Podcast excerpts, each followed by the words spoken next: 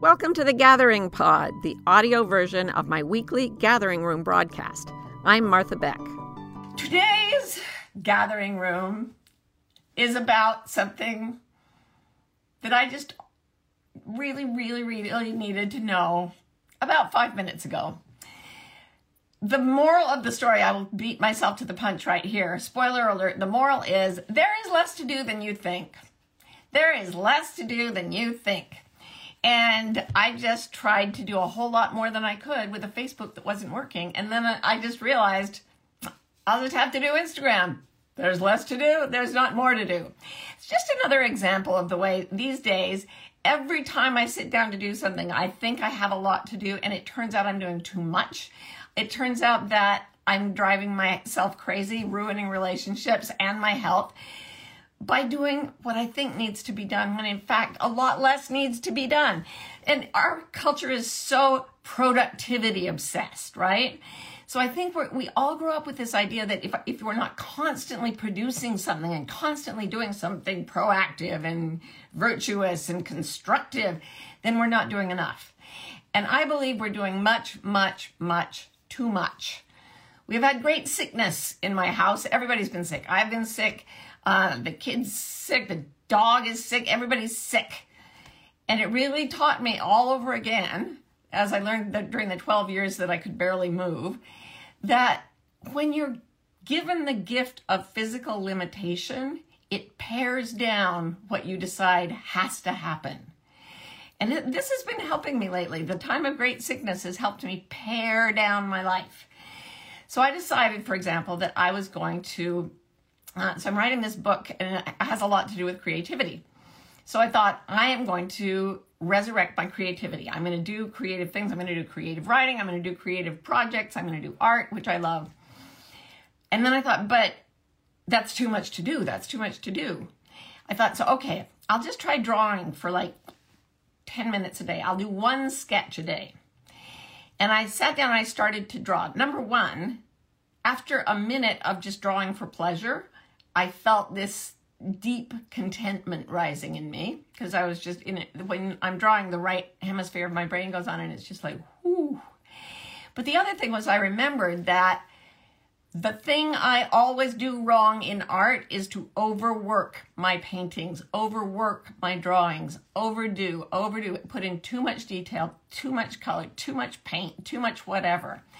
And I spent years learning to pull back and then with my writing, I before I sold this last book, I sent I spent a year doing the proposal, and I sent my poor agent hundreds and hundreds of pages of tightly researched, detailed, like scientific references to bear up my point. And she kept calling me back and saying, Marty, could you just tell me what you think? Because I really don't care about these other people. And I was like, but you must. It is an academic necessity. Like, I'm not an academia. I just want to read. So I had to pull back, pull back, pull back. So I've been thinking today, I've seen more lives ruined or at least messed up by people trying to do too much. So many more lives and jobs and relationships ruined by trying to do too much than by underworking. Sometimes it's not people who do that much, but they think they have to do so much. That's why I call this There is Less to Do Than You Think there's a lot to do. You have to breathe. You have to eat a few times a day, you know, or at least a few times a week. Um, you have to have a, a minimum of human contact, contact. You have to have enough to live and pay your taxes. That's a lot. That's a lot. Life is a lot. But if you pare it down to almost to just what you have to do, it's not nearly what most people think. So, here's the first thing. So when I'm sick, as I was a week ago, really sick, I could barely breathe. I remembered being sick all those years, and I remembered that when you have no energy, so you may you may have heard me talk about spoon theory, which is not my idea. It's on Wikipedia. You can check it out. It was based on a woman who had multiple sclerosis sitting with a friend in a restaurant, and the friend said to her, um, "What's it like to have MS?" And she said, Well, let me show you something. And she took a bunch of spoons that were on a nearby table and she said, each of these spoons represents a unit of energy and you wake up with about 50 of them every day. So you get a spoon and you wash your hair. You take that costs a spoon. You have breakfast, that costs a spoon. You take a shower, costs a spoon. Drive the kids to work to school, costs a spoon. And at the end of the day, you may have used like 30 spoons, but you still have 20 left to like hang out with your family or whatever. She threw away all but she put down all but four spoons and she said, This is what I wake up with. This is what I have. And I was kind of the same way. Maybe I had seven spoons. I don't think I was that that uh, as badly off as she was. But here's the thing when you don't have many spoons, you have to say, most of the stuff I'm doing can be edited out. Most of it is extraneous. So here is my motto for life, and I want you to really, really hear this. It's it's a bold thing. It's a bold thing. But if you can do this, your life will be perfect. well, perfectly itself. And here it is. If you don't have to do something and you don't want to do that thing, don't do it. That's it. If you don't have to and or you don't want to, don't do it. Cut it all out. And the fact is that most of us have enough spoons most of the time that we're like, oh, I could at least do this or that. You know, it would be nice for Bob if I did this or that. And I don't want to, I don't have to, but I'm going to do it. Well, that ends up filling your entire calendar and it doesn't serve your mission. So when you're down to four, seven, ten spoons a day, what you do is you become a, a, an incipient life coach. I lay there for 12 years going, I have four spoons a day. What do I do? Okay, what is my mission in this world? What do I want to have happen to me and what, what do I want to do in the world to make a difference? What is my mission? And if and, and I defined a mission which was my mission was to achieve a level of consciousness where I'm conscious of the presence of the divine and to let that spread out from me if it, if it decides to happen that way. So that became my mission. And I actually wrote it down. And then every single thing I did for years, I would write down what people wanted me to do and I would see if it served the mission. And if it didn't serve the mission and I didn't absolutely have to do it, I wouldn't do it. And this meant that I promise you, I promise you, whoever you are out there, you have done so much more in your life than I have in mine. And I'm old. like I've been here a while. I have done so little in my life, but it is very targeted. So, for example, when you, when I draw now, I put very few marks on the page. I mean, I try to keep them off, but they have to be in the right places. When you write something creatively, which I've been trying to do more, I'm trying to be more creative, you put just a few words on the page. If you're a poet, you put barely any words on the page, but they have to be the right words. So define your mission, see if something supports that, and then do the absolute bare minimum that you have to. And if you have spoons after that, go ahead, do whatever you want, or do what you don't want then, or do what people want you to if it doesn't exhaust you, if you have spoons left over. But I'm going to run through a few things to do in relationships. Um, I swear, if I could send my dogs into space like the Russians used to do, I would do it right now. I don't know if you can hear them barking, but they're a lot louder than I am. They don't realize there is not that much to do. Anyway, I just thought I'd go through in relationships we do so much too much in relationships. I train coaches and they always want to know what they should do. And I will tell you what you can do if you want to help someone else professionally or just across the table at lunch. Listen. Be quiet and listen. Relax and listen. Don't even think about what you're going to say. Just listen. Just listen. People freaking love that. And if they've got someone listening, it sort of pulls an energy through them to you. If you're really listening, if you really want the truth, it pulls their truth into their own consciousness and then out to you, and they feel connected to you, and you feel connected to them. And that's all it takes. The other night, um, our two year old had a very bad tantrum. And I actually, Karen and Roe, ask a friend if you don't know who these people are. Um, they were, are traveling with Lila, and Lila had a real grand mal tantrum.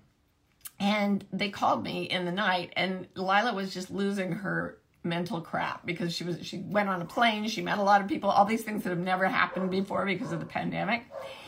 And her she was just really overstimulated and she couldn't regulate her emotions and she was just screaming and thrashing. Well, I had three other kids, so I'm like, "Oh yeah, that's just screaming and thrashing." they do that. They do it very loudly and vigorously for hours sometimes. And all you have to do is be be still, be confident, listen and reflect their emotions. Wow, that's a lot of emotion. You you really need to scream right now. Mm, I'm right here. Read a book. They're fine. They just want you to be there, listen to them, and um, don't try to do so much. Okay, so that's relationships, health. Mm. We have this thing of we're supposed to work out every day. I keep getting into this I have to work out every day thing and trying to do more things and harder things. And and then I got sick and I was like, "Oh, I cannot." I went to my physical therapist because ever since my foot surgery, I go to a physical therapy. I have this wonderful physical therapist, and she, she knew I'd been sick. So she's like, let's just do a few exercises um, to help strengthen your feet. And um, within a few minutes, I was doing my usual thing at physical therapy, which is.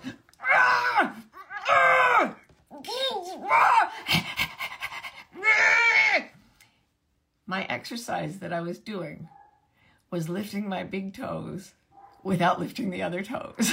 it was excruciating. Um, and I did it eight times, and she goes, That's enough. I was like, Are you serious? You have all this medical training. I come in here like we're we're trying to make me strong. She's like, that's what you need. You need to wiggle your toes a little this week. Do it eight times. Wiggle your big toe. Then, if you really want to push, raise your other toes without the big one. Uh, don't even get me started on that. So that was my workout. and I went home. And here's the thing she keeps giving me things like that to do. They are that tiny. And the other things like cardio, like, you know, lifting weights, going, you know, riding my, it's all happening because I'm getting stronger in these little muscles that never got used enough. And what I've, I've always worked out, you know, I've done the big things with the big muscles. And she's teaching me to do the little things with the little muscles. And what happens then, just like with a relationship, I don't feel like I'm doing very much. And yet everything else starts to happen because I have more spoons. It's so weird. Not only when you do small things and only what's in your mission do you get um, more time and you get a better result, you also get additional spoons. Yes, I got well and nobody even knows why. I just started doing only what I want and serves my what serves my mission, um, and and I got I got physically better. So finally, work we've talked about life mission, life mission, and if your work doesn't serve your life mission, you know, aim, set an intention to get them on the same track. So because you should be able to do your life mission and make a living. That's my belief. So do what serves your mission, do what brings you joy, and if you have to do something that you don't really want to, we all have to. I'm doing an event tomorrow night um, to launch the paperback of my last book. I like that that's not horrible for me, but it's not something I sit uh, awake going, oh, I wish I could go and do another Zoom presentation. No, no, no. But given that I'm going to do it, I'm going to show up and give it the bare minimum. I've talked to you, I think, about the lying flat movement in China. It came from this social movement that just said if you have to go to work, just lie down and do as little as you can. And it actually led to the so called quiet quitting movement in America, which is people simply going to work and doing the bare minimum stuff they don't like for their job. I recommend it. I, I'm surprised people weren't doing it all along because most of the things that you'll get a job doing in our culture are not going to serve your life mission. So do a bare minimum. You'd be amazed. You'll have the energy to be a cordial coworker. So that is my thing on do less. And now I am going to take some questions. Hang on, this requires opening my messages. Okay. Hello, the lovely peoples. This is Marty, Martha, inviting you to a free masterclass that I have made called Five Paths to Your Purpose. Probably the most common question I get from people is How do I find my purpose? Why don't I feel that I'm on purpose? Well, it turns out there are certain things you have to do to find your purpose, and I broke them down into five, and I made a little masterclass about it. So if you'd like to see it, just go to marthabeck.com slash purpose and you will be able to watch it without any charge at all. Um, Inspired Tech says, I love the idea of bare minimum living. I get stuck when thinking about my mission. I feel like so many things could be part of my mission. How do I get to my essential mission? Okay, there's a thing that I do where you go way up high like an airplane in your life and then you drop way down low and you are traveling on foot so the airplane view when you go to the airplane view you look at your whole life and you say on the day i die when i'm 115 and it's time to go and i look back and i say i did what i was meant to do in this world. Two things. How do you want the world to be different because you have lived in it? And the other thing is, how do you want your soul to be different because it lived in this particular life, in this world at this time? So for me, what it was was, um, how do I want the world to be different? I want the consciousness of humans to be closer to the consciousness of the divine. I want us to be creative and self replenishing and restorative of the environment and one another. Peace, love, all the good things. So, how do I want to be different because I've lived in this world? I want to find a way to do this that is joyful. So my belief is that my mission was to have joy and to bring joy. That's another way of putting it. Now, I just muddled around and muddled around and muddled around, but I just thought about it that way. At the end of my life, how do I want the world to be different because I've lived in it? How do I want to be different because I've lived in the world? Then uh, I put that up and then I drop down and I say, what can I do toward that now, today? Like right now, I'm going to, I, am doing the gathering room. As soon as we're done, I'm going to go like in some way cruelly but subtly punish my dogs for barking this entire time. I won't punish them. I'll just give them dirty looks. They won't even know. I'll do it from behind. Anyway, that's my step forward. Um, one big happy four says, Do you have a process for narrowing your mission? I love that you use the word narrow. Here's another way you can go about it. You can walk through your life and say, What gives me spoons? And this is the noticing phase. So this is called the three N's. Notice what gives you spoons. So I see your questions. It gives me a spoon. I didn't have many spoons most of my life, but when I see a question, it gives me a spoon. It's like your energy of asking creates energy for me.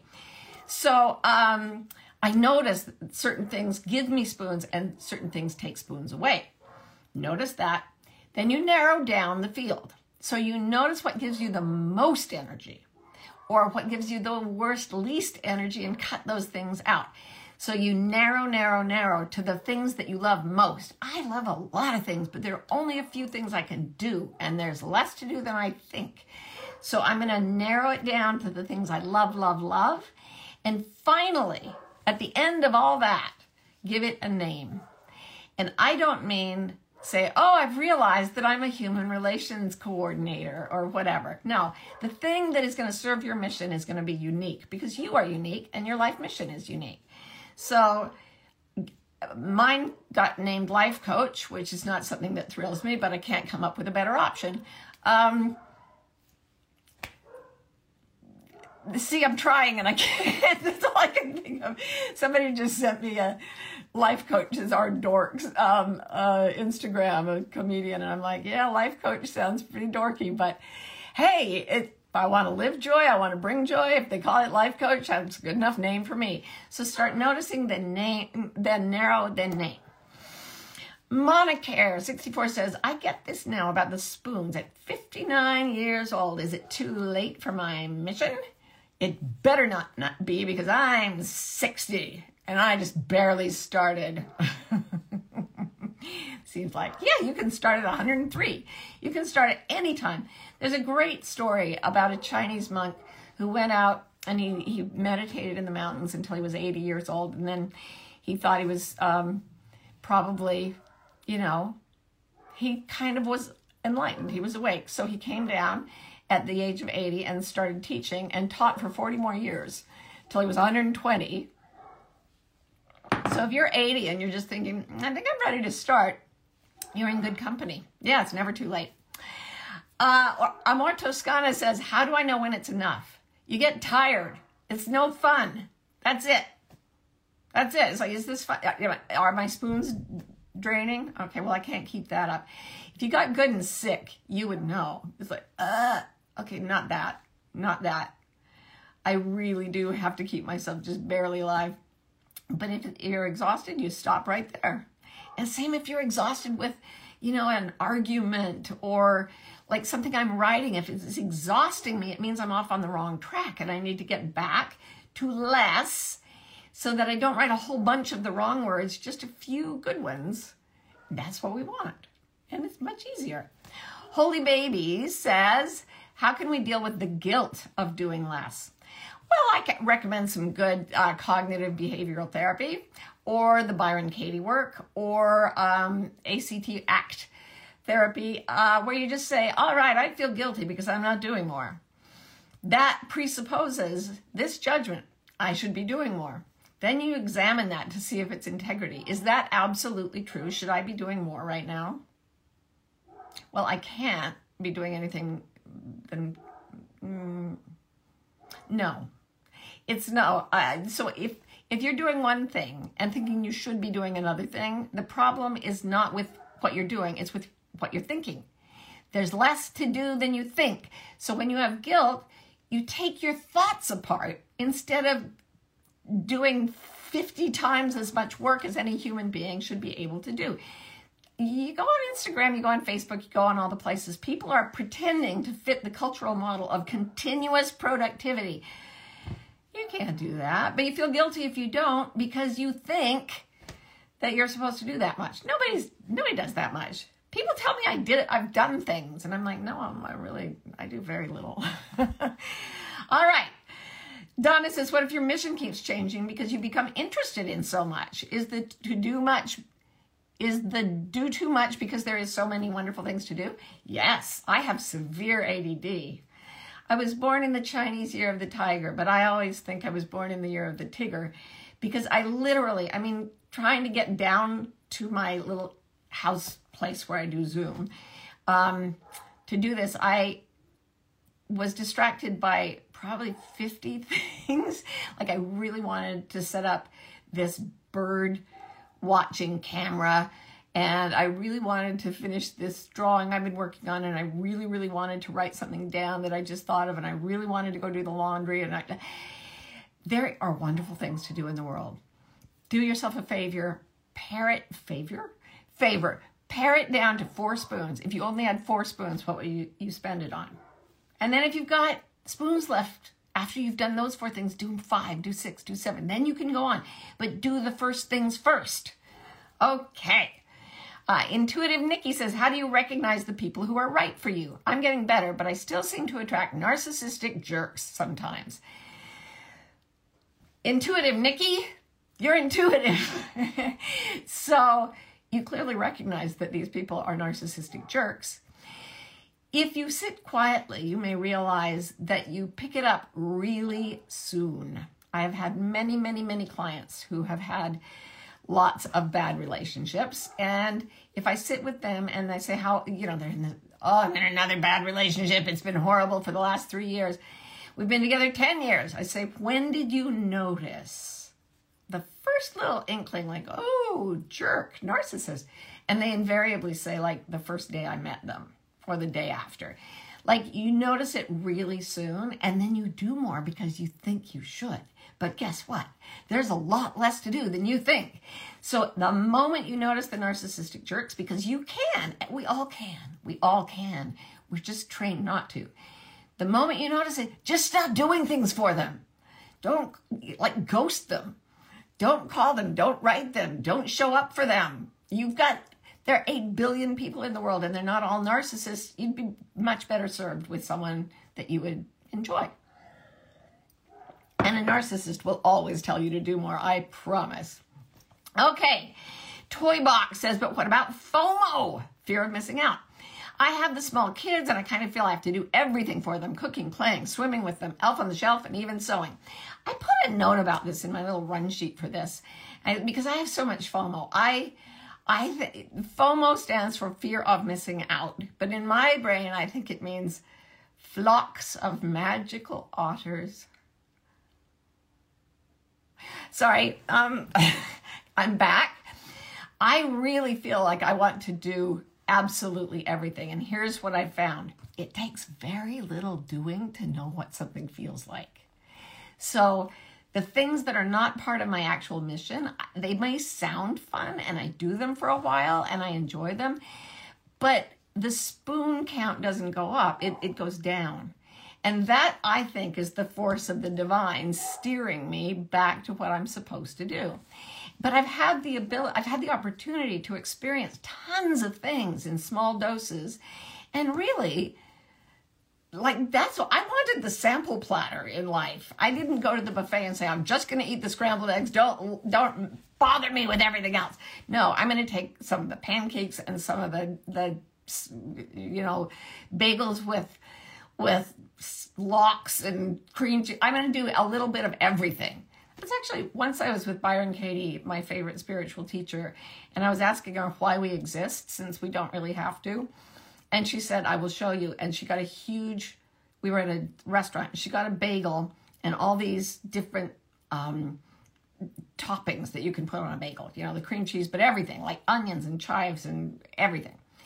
And then she put everything on her one bagel slice and then she cut it with a knife and fork. And she got this fork and she said, okay. And then it was too big to put it in her mouth. So she put it down and she sliced it in two. And she said, this changes everything. And then she ate it. And that was how she told me why we're alive. Because we're here to taste everything. And every every little change brings on a new facet of existence. And we are God humaning. And God likes to do lots of things. And whatever God, I remember one time, okay, I'll tell you something really crazy.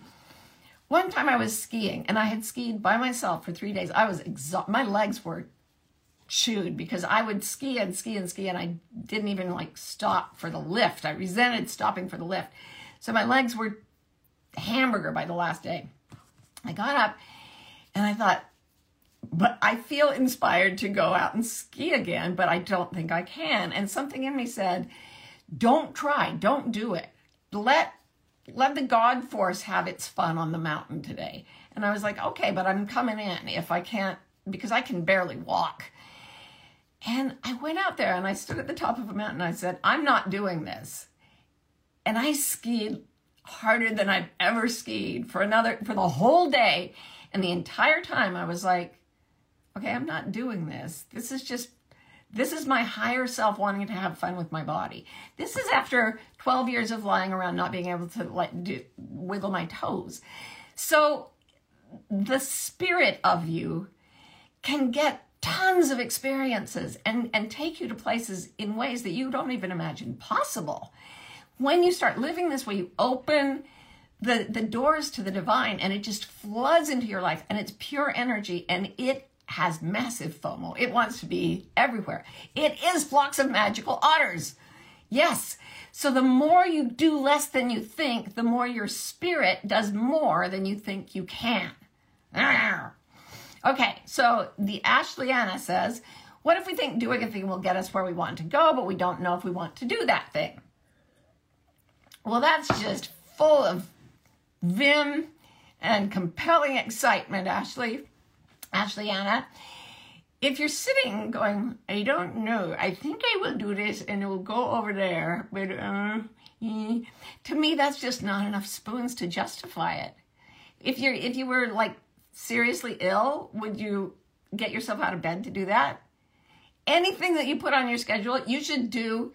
You should have to get out of bed and do it even if you're seriously ill. Everything else is cream. Everything else is unnecessary. So this is just like do what lights you up, not something I think you will, maybe, but I don't know if I want. No, that's not the right energy. The right energy is a hell yes or it's a no. Okay, and last, uh, Shibi says, How do we handle the instinct to do more when we're anxious about our future? Oh, my darlings, there is no such thing as an instinct to be anxious about the future.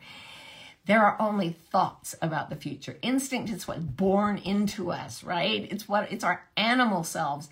And our animal selves don't care. If my dogs cared about the future, they would stop barking because they would know that they're going to get in really bad trouble as soon as I'm off this call. Uh, but they keep barking because they are in joy and they are God being dogs and they want to bark. Excuse me.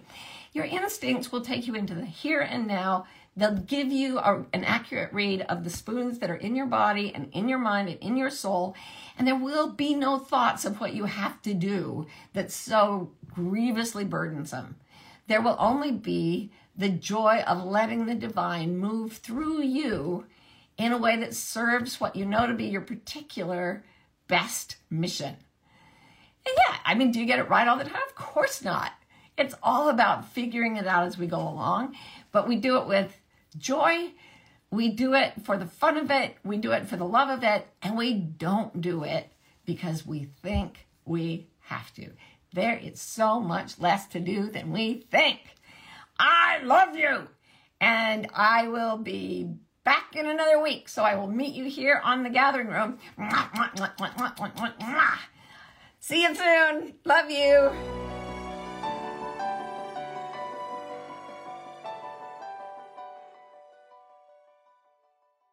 For almost 30 years, I've been teaching people to do something that I call reading your internal compasses. I believe we are all born with direction finding mechanisms that are inherent in us and will help us find our best destiny. Uh, a few years ago, though, I realized that a lot of people were getting very, very anxious. And this is true. Anxiety is going nuts all over the planet. So I spent five years researching and writing a book about how to read your compasses and lower the anxiety that's getting between you and your right life. And I'm very excited about the book. It's coming out in 2025, but I would love to teach you about it before the book comes out. So this summer, I'm doing a course called The Wayfinder's Compass Moving Beyond Anxiety. And you can check it out by going to marthabeck.com slash compass, and we will have a fabulous time putting you on course for your North Star.